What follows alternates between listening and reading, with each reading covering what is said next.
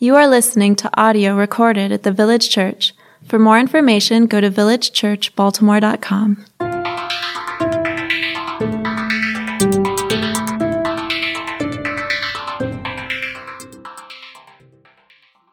after she reads, we'll dive right into the sermon.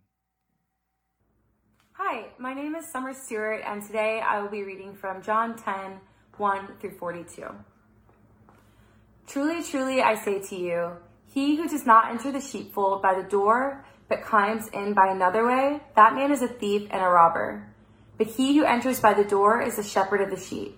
To him the gatekeeper opens. The sheep hear his voice, and he calls his own sheep by name and leads them out. When he has brought out all of his own, he goes before them, and the sheep follow him, for they know his voice.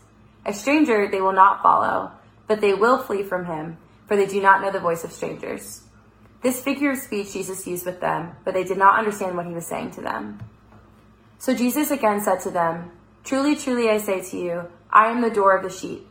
All who came before me are thieves and robbers, but the sheep did not listen to them. I am the door. If anyone enters by me, he will be saved and will go in and out and find pasture.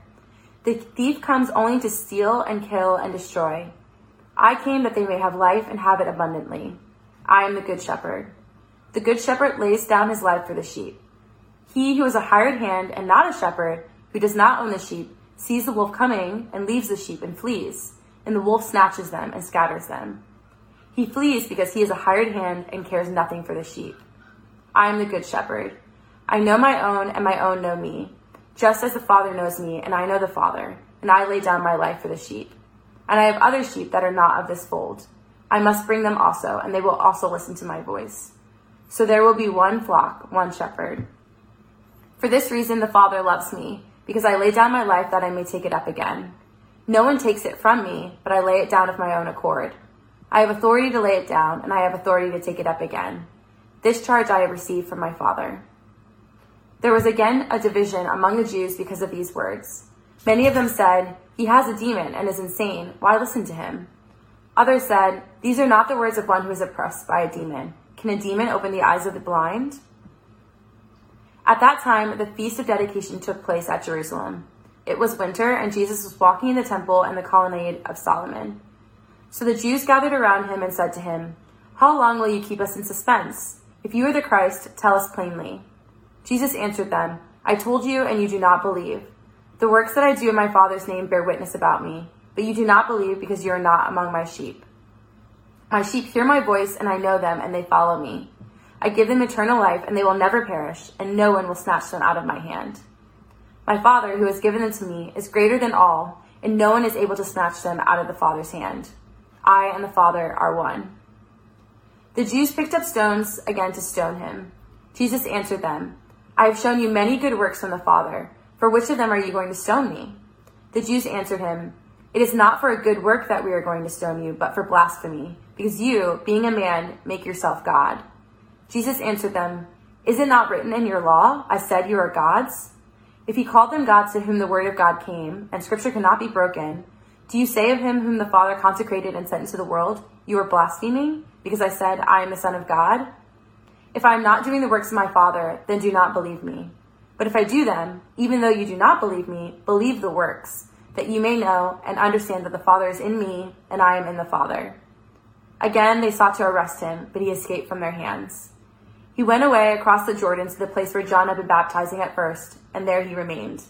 And many came to him, and they said, John did no sign, but everything that John said about this man was true. And many believed in him there. You know, one of the most iconic hip hop songs or even songs of all time comes from none other than Wu Tang Clan. Their 1994 hit single, Cream, is still considered one of the greatest hip hop songs of all time, but also one of the most iconic songs of all time.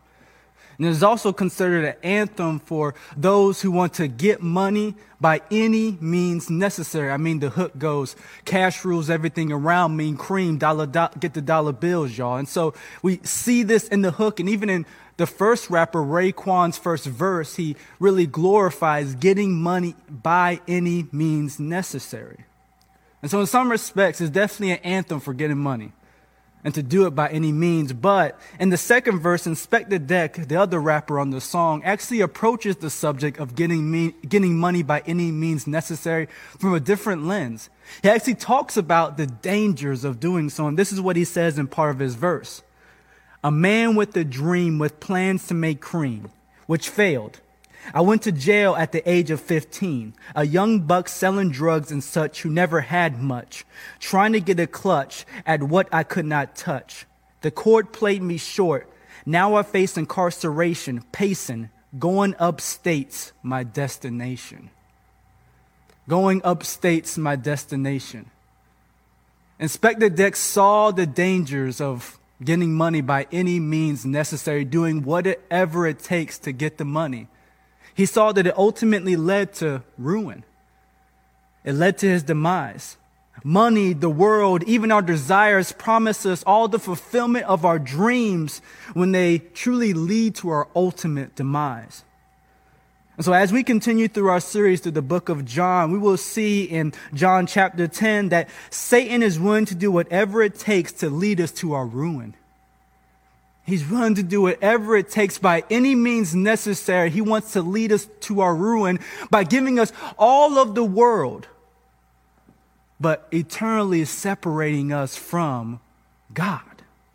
He wants to give us all of the world, to give us all the false promise of the, of the world, but he, his ultimate goal is to separate us eternally from God.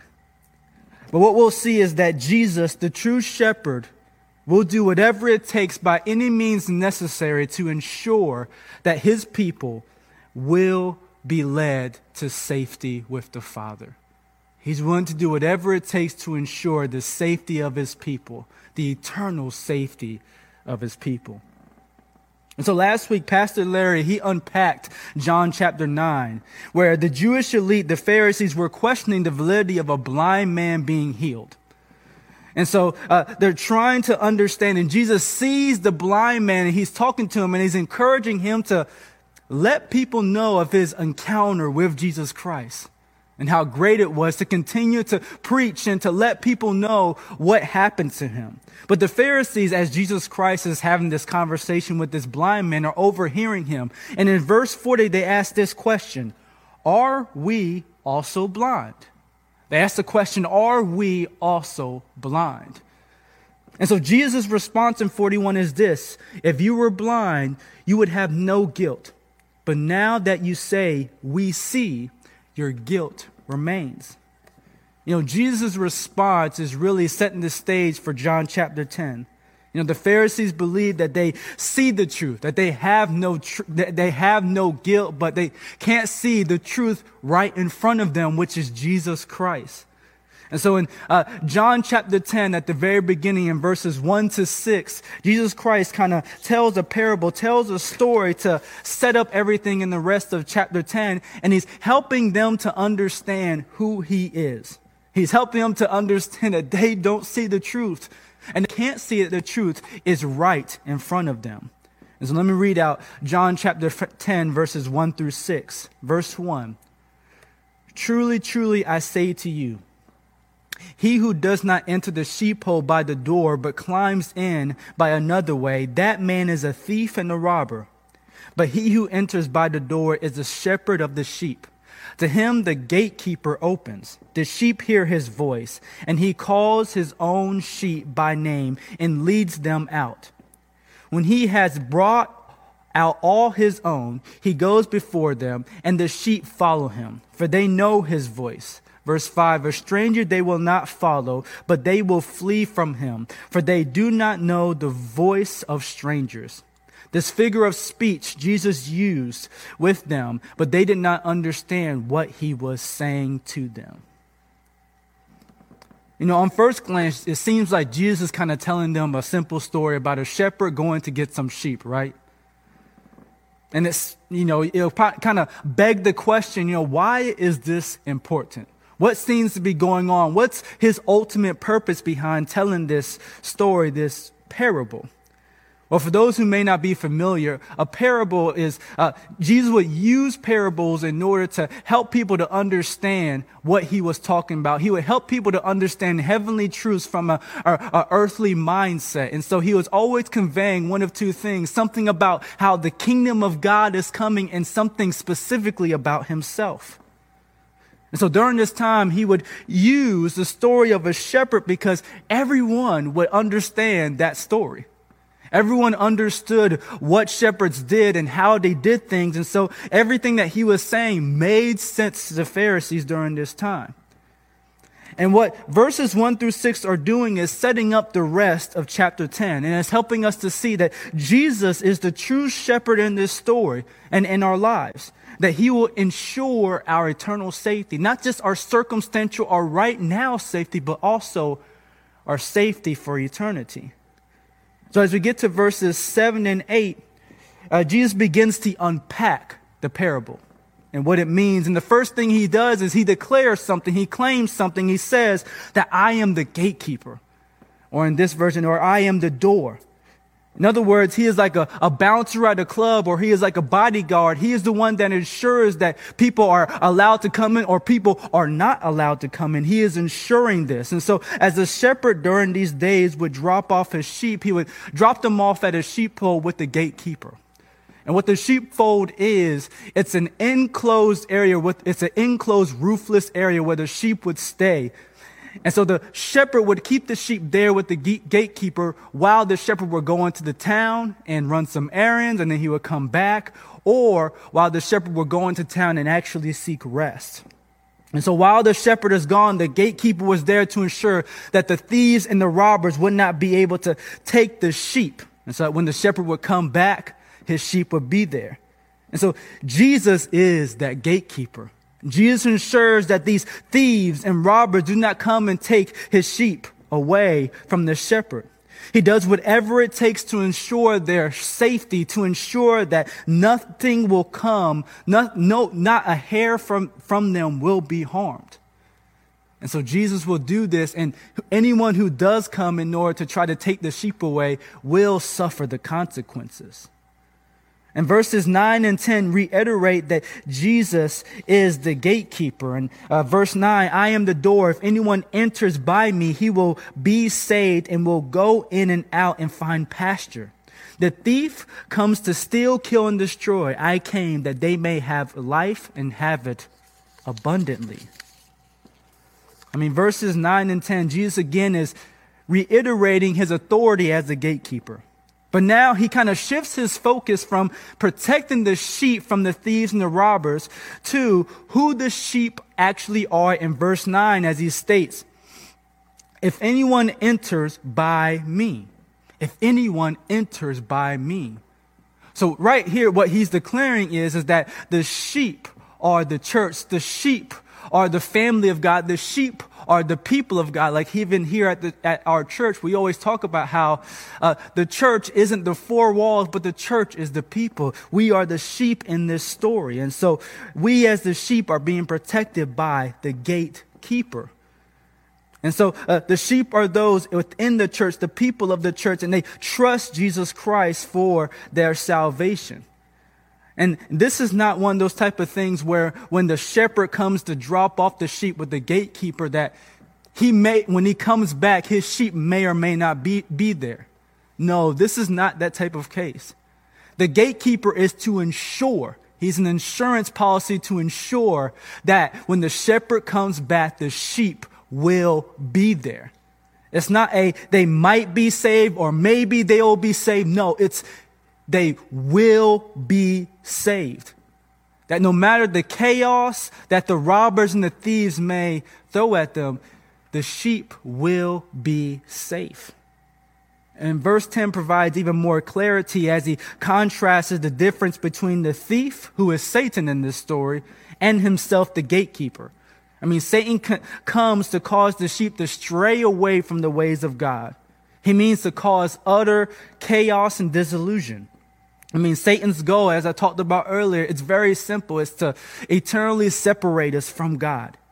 He wants nothing more than to lead us away from the ways of God. I mean, he uses so many different things. He fights dirty. He uses uh, life circumstances. He uses generational sin. He uses spiritual warfare. Anything at his disposal, he is willing to use in order to take us away from God. He's fighting by any means necessary. He means to win the warfare for our souls at any cost. And, you know, let's be honest, as we, as we have seen in this last year and some change in 2020 and 2021, I mean, both, uh, both of these years seem to be throwing knockout blows at us. They seem to be throwing knockout blows that every time that knocks us out, we leave reeling and we fall to the mat of the ring because we don't know what is about to happen next. I mean, we have seen COVID cases continue to increase. Jobs are continuing to be lost an insurrection on the Capitol just six days into 2021. On the eve of Martin Luther King Jr. Day, it is ironic that we're in the midst of one of the most divisive, I mean, the, the, the most racially divisive times in our history. It's sad to see this division in the church as well, that we as a church have really lost our witness because we're not willing to, be, to stand up against injustice a lot of times. We're being steered by our political beliefs rather than our biblical principles. And it's sad to see. And, you know, I don't know about you, but I mean, this last year and change, it's, it's left me tired. It's left me tired. It's left me uh, feeling vain in some respects It's left me feeling empty at times. I mean, just this past week, I have felt the spiritual warfare and the circumstantial warfare all week. I have felt the devil breathing by my, uh, breathing down my neck, and it feels like I just can't escape. Like on Monday, I literally wanted to uh, throw away all of my responsibilities as a husband, as a pastor, as a friend. I didn't want to do anything. I wanted to run away from life itself, to be honest. And I felt like every time I was trying to write this sermon, I hear, I heard Satan kept saying, don't write this. You can't write this. What you're going to write or what you're going to say, no one wants to hear anyways because you're fake. You are fraud. And one of the biggest lies that he would continually tell me was, You're too far away from Jesus Christ for him to hear your cries. It felt like on Monday I had no hope. It felt like throughout the week I was just kind of going through the motions, trying to get back, trying to get up and live life. And I don't know about you, but I imagine that many of you, whether you're a Christian or not a Christian, you've experienced that. And there have been times when you've woken up and you've turned over and it's morning, and the first thing you say to yourself is, Today's just not it. This ain't it. And you don't even know what it is, but you know that today is not the day for you to get up out of bed and actually have to go out and live life. I don't know exactly why that is, whether it's circumstantial or whether it's some sort of spiritual warfare going on, but I know Satan's fighting. He's fighting dirty. He's fighting with any resources he can grab. He's ensuring that we're in a place of fear, loneliness, and shame. He's fighting dirty to ensure that we are not seeking after Jesus. But here's the one thing that I will say that Jesus being the gatekeeper does bring hope. It offers another way. It helps us to realize that there is someone in my corner that when Jesus, that when Satan actually says Jesus is nowhere to be found, he is lying. He is there. He's right there and he hears our cries and we just have to trust in him that he as the gatekeeper will ensure our eternal safety no matter what the trial or tribulation that Satan throws at us. So, as Satan is telling us lies, as he is slandering the name of uh, Jesus Christ, we have to m- remember verses like John 10 10. That the thief, Satan, comes to steal, kill, and destroy, and Jesus Christ has come that we may have a life and not just have life, but have it more abundantly. It's not just that the pitcher is filled to the brim, but the pitcher is overflowing with the promises of God. They just keep on going. Satan wants our demise, but Jesus Christ wants us to have safety and eternal life. So we see that Jesus is willing to do whatever it takes to ensure our eternal safety no matter what we are going through. And he's proven it. And as we continue on in the chapter, he's proven it in verse 11 by being the true shepherd, the true shepherd. So as we get to verses, particularly verses 11 through 18, this is the meat of chapter 10. This is where he's really unpacking the parable in verses 1 to 6. And he's letting us know and he's showing us that Jesus is the true shepherd. In verse 11, he says, I am the good shepherd. The good shepherd lays down his life for the sheep. And something that we need to point out here is that Jesus isn't a, Jesus isn't just a good shepherd. No. He's not just a good shepherd. He is the good shepherd. The A and the the, these are huge components when we're talking about Jesus and him being a shepherd. For me, growing up in the summers, one of the things that I, I, I love to do uh, when it was uh, daytime TV and there weren't any shows on that I really wanted to watch, I used to watch the Maury Povich show.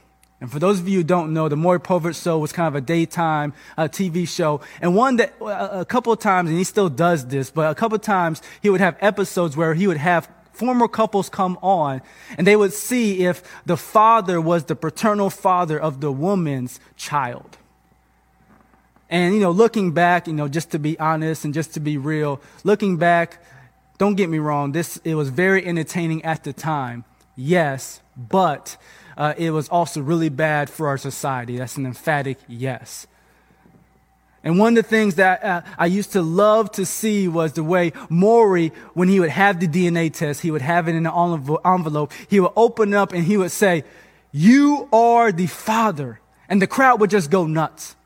Everybody would go crazy. Everybody would say, Oh man, he's the father. And then the woman would always say, I told you so. But one of the things I was thinking about as I was going through this sermon was Imagine if Maury instead said, You are a father. You are a father. And at that moment, everybody in the crowd would sit there and say, So, what does that mean? I don't know what that really means because a father is a broad term. It's just a statement of fact. It doesn't really mean anything as far as the father, the person actually being the father to the child. But when he says you are the father, it implies that this, this child has this man's DNA. This man took part in bringing this child into the world. And now this man needs to have an intimate relationship with this child to help him to grow, to help them to, to learn, to help them to be able to be successful in life. This is his child or children, and they are to be there for them. There's a difference between a father and the father. In this case with Jesus Christ, there's a difference between him just being a shepherd, which is just uh, one of many shepherds, and him being the true shepherd. And we've seen all throughout the Bible ways in which uh, uh, leaders have been shepherding God's people. We've seen Noah Abraham, Moses, Joshua, David. We've even seen some of the prophets like, you know, Jeremiah, Isaiah, uh, Daniel, and Elijah. All of them have shepherded God's people. All of them have led God's people to be more like Christ. But here's the thing each and every one of them weren't the true shepherd. Each and every one of them fell short in different ways. But each of them led people to, to, to see more of Christ. Each of them led people to understand that they were not the ultimate fulfillment of the true shepherd, but Jesus Christ was. That he was the fulfillment of Psalm 23 1, where it says, The Lord is my shepherd, I shall not want.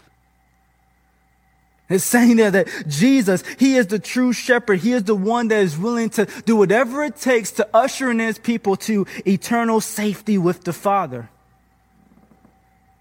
And, you know, how does he prove this? How does he prove that he is the true shepherd? How does he prove that he is the one that is willing to do whatever it takes? Where it's the second half of verse 11 where it says, the good shepherd lays down his life for the sheep. The good shepherd lays down his life for the sheep. And verses 12 and 13 further explain the second half of verse 11 that Jesus is the true shepherd. Because unlike hired hands, he is truly willing to lay down his life for the sake of the sheep. When danger comes, a lot of times the hired hand would just run away. They'll run away for the sheep and allow for the sheep to be torn to pieces because the hired hand doesn't really care about the sheep, doesn't really care about the people. The hired hand only cares about himself. And in this context, Jesus Christ is saying that the Pharisees that he is talking to, they are the hired hands. They offer a path to God which uh, provides no actual life, but actually leads to death. They trust not in Jesus for salvation, but they trust in their quote unquote good works. That if they heap up good works, then they'll earn their spot in heaven. And we have seen throughout history, uh, we've seen this all throughout history where different religious, political, and business leaders offer us the world for a cause. And a lot of times that cause is money and maybe votes or even possibly our own lives. But many times those leaders aren't willing to pay that ultimate price themselves. And in the end, when their plan goes awry, they seem to only want to save themselves. They care not for the needs of the people. But Jesus is different. Jesus being the true shepherd is totally different from the hired hands who only care about themselves because he cares about the people. He cares about how the people are doing. He, he cares about their eternal safety and he has promised eternal life for them. And he's willing to do whatever it takes to ensure that they get there. So much so that he will sacrifice himself. And verses 17 and 18 help us to better understand how weighty this sacrifice is. Verse 17, for this reason the Father loves me, because I laid down my life that I may take it up again. No one takes it from me, but I lay it down from my own accord. I have authority to lay it down, and I have authority to take it up again. This charge I have received from my Father. You know, Jesus is not only willing to give up his life, but he has authority to raise his life up again. He's not just willing to give it up, but he has the authority to raise it up again. And we have seen people all throughout history be willing to give up their lives for the sake of many. Give up their lives so that other people may have a better life. And on the eve of his holiday, Martin Luther King Jr. was one of those men. I mean, his last speech right before his assassination sheds light on his willingness to give up his life for the sake of even some of us sitting in the, in the sanctuary right now, and some of us sitting online watching the service right now. He was willing to give up his life in order that we would have a better life. Listen to what he says. Like anybody, I would like to live a long life.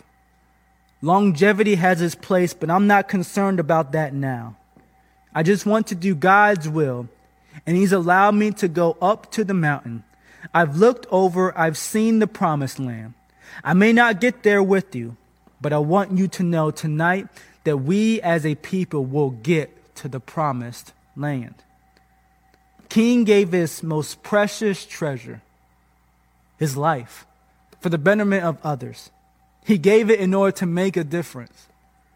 But Though his sacrifice did, did give us a better life circumstantially right now, it doesn't really help us eternally.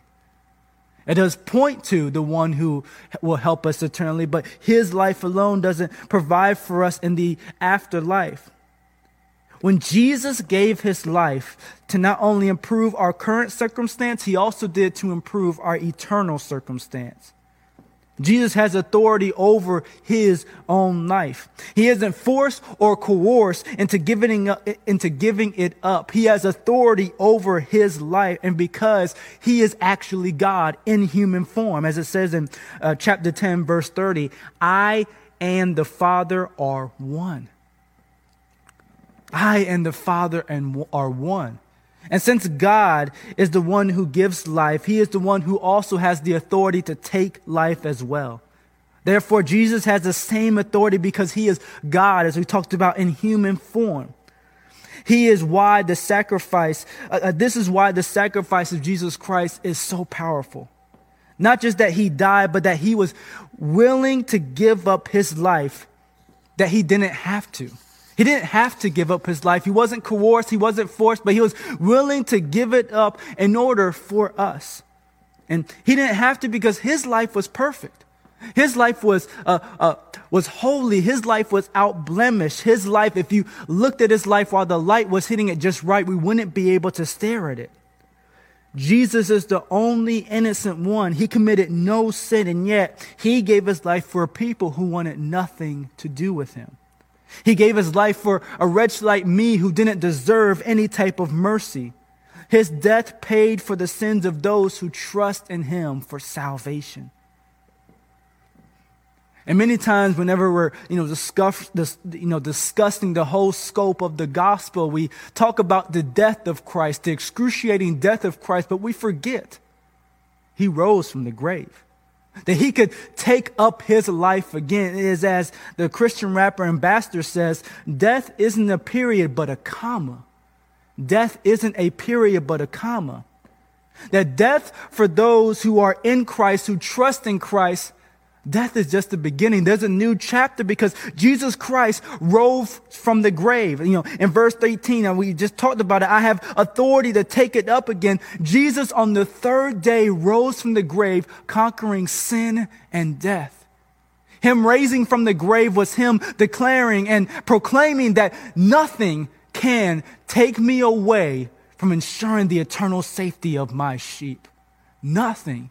Not all of the sins of man, of those who are trusting me, laid on me, they can't stop me. Not the shackles of death, they can't stop me either. When he rose from the grave, he was declaring that nothing can stop me, nothing can prevent me from ensuring that my sheep will make it to eternal life with my Father. He was proving, he was showing that he truly is the eternal shepherd. He is the eternal shepherd of the sheep who would trust in the shepherd for salvation. When he rose from the grave, that's what he was declaring. That's what he was proclaiming. And that's something that we can hope in. That's something that we can trust in. And that's also something that we need to share and to spread. That's something that we need to be proclaiming from the rooftops. And we see this particularly in verses 14 to 16 that highlight that we are called to share the gospel with all people, with everyone, with every single solitary person. And these verses aren't verses that we should be glossing, glossing over by any way or imagination of the mind. That we have seen all throughout that Jesus Christ is the true shepherd of the sheep, that he is the one that's willing to do whatever it takes, even dying on the cross and raising from the grave to ensure our safety. And he's dying for all peoples no matter the culture or the ethnic group. And this is important to understand that, you know, God's family, God's people, this is a, a diverse family. This is a diverse people group from every tribe, tongue, and nation. And verse 16 kind of helps us to understand it.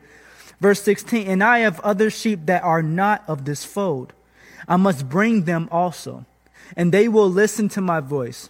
So there will be no flock, there will be one flock, one shepherd. Jesus is talking to the religious establishment. He's talking to the Pharisees at this time who believe that you must be culturally and ethnically Jewish in order to be saved. That the salvation is for mainly one people group. But Jesus in verse 16, he is obliterating that belief. He is widening the net in order to ensure that it's not just the Jews who will be saved, but it's everyone all across the world that the body of Christ, that the family of God, that those who would trust in Jesus Christ for salvation come from every tribe, tongue, and nation from all around the world. Every inch of the world should know the matchless name of Jesus Christ. And we are called to be ambassadors That we are called to be the ones, those who have trusted in Jesus Christ, we are called to be the ones that are spreading the gospel to everyone. That we are spreading the implications of Jesus Christ dying on the cross and being the true shepherd. We see, the, see this in verses 28 and 29 when it says, I give them eternal life and they will never perish, and no one will snatch them out of my hand. My Father who has given them to me is greater than, than all, and no one is able to snatch them out of the Father's hand. I mean, just think about that aspect. That no one is able to snatch those who trust in Jesus Christ out of his hand. Not Satan, not a president, not a pastor, not COVID, not the loss of your job, not the stress of raising children in the midst of a pandemic. Nothing can take those who trust in Jesus Christ out of the saving hands of the Father. I mean, Jesus, being the true shepherd, ensures his people will make it to eternity with the Father. I mean, how beautiful is that? How beautiful is it to know that we can share this blessed truth? That this truth is something that brings certainty to the uncertain. And this truth is something that really does create ripple effects, not only for the now, but for eternity. That in the midst of everything being in flux, this provides peace. It's not that we just must share it. Yes, it is a command, but this is also we get to share this truth in order to bring some semblance of peace to the chaos, to the madness, to the disillusion of everything going on in this world right now.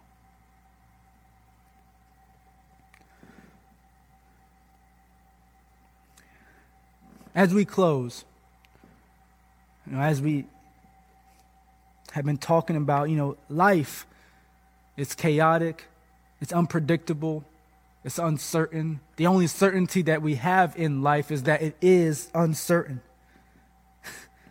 in the midst of everything going on, we know that we won't know what's coming next. But this is why Jesus, being the true shepherd, is so important to remember in these uncertain times. With the uncertainty, we need something we can depend on. We need something that will never fail. We need Jesus who never fails, who ensure our eternal safety. And Satan wants nothing more to divert our gaze from God. He wants nothing more than for me and you to believe in the false promises that we can attain all of our desires, that we can attain everything that we ever wanted. But the reality is, as he is promising us this, he's ultimately leading us to destruction. But when we trust in Jesus, but when we trust in his sacrifice, but when we trust in his authority to take his life up again, we are ensuring that nothing, not even Satan, can snatch us out of the Father's saving hand. So I don't know where you're at in your spiritual journey. I don't know if you uh, currently are a Christian and you're struggling or you're fighting just to trust in Christ, or you're a veteran in the faith and you've been trusting in Christ and you're continuing to do so, or if you're someone who doesn't trust in Christ. I want to talk to that last group and say, I urgently, I urgently pray and plead with you to trust in this true shepherd. I plead with you to trust in this true shepherd. The trust that he will always fulfill his promises of being the true shepherd, that he will continue to ensure your eternal safety. And he proved it by dying on the cross for your sins. Dying on that cross, having the most excruciating death of all time, and then taking up his life again. He's proven it. And He wants you to know that He is with you no matter what is going on in your life.